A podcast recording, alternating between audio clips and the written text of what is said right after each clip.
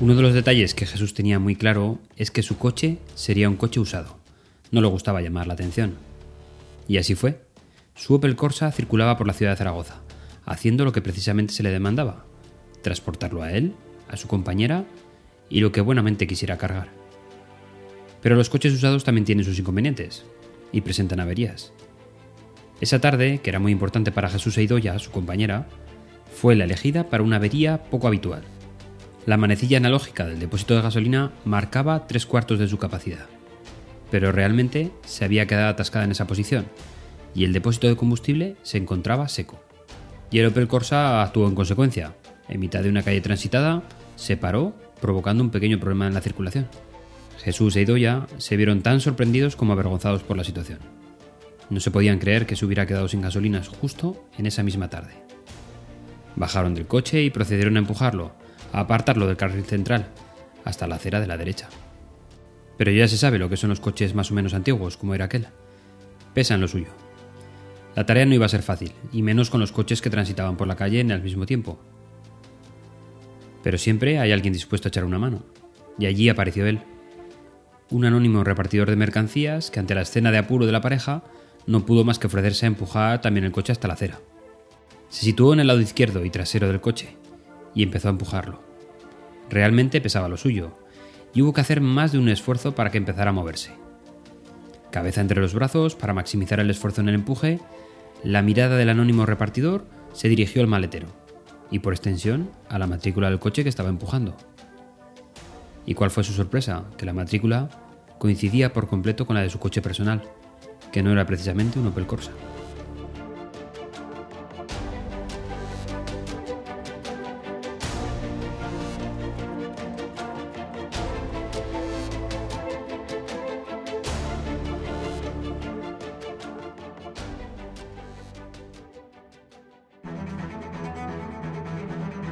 Comentábamos en el capítulo anterior que a veces las presentaciones se asemejan a una película de acción.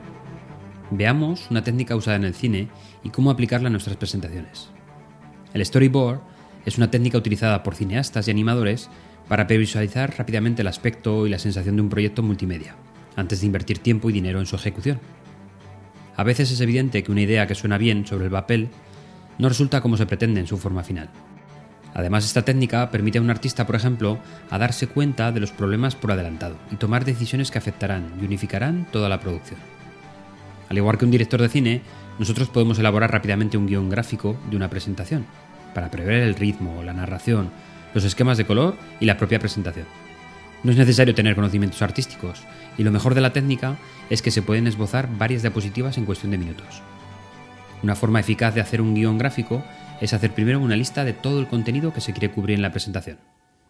A continuación, elaborar un boceto muy aproximado del aspecto que tendrán esas diapositivas en su forma final. Lápiz y papel. Dibujemos la forma rectangular de cada diapositiva y lo que queremos introducir en cada una de ellas. Ahí es cuando vemos por primera vez cuál es la mejor estrategia para distribuir nuestros mensajes en todo el hilo conductor de la presentación.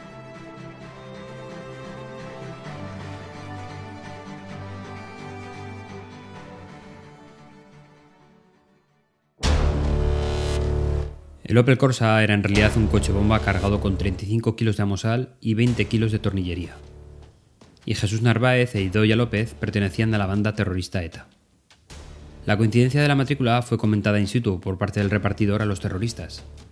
Estos respondieron con naturalidad. Ante su insistencia, las caras de los terroristas se tornaron serias, y el repartidor decidió huir. Los terroristas dejaron el coche y desaparecieron. Meses después, en marzo de 1992, la policía desmanteló en la calle Julián Rivera de Zaragoza un piso franco de ETA, que había sido utilizado por ambos miembros. La pareja se hizo pasar en el inmueble por unos respetables profesores que no despertaron ninguna sospecha. Apenas se dejaron ver por el vecindario. No era la primera vez que había un intento de atentado por parte de Idoya en Zaragoza, pero en ninguna de las dos ocasiones que lo intentó tuvo éxito.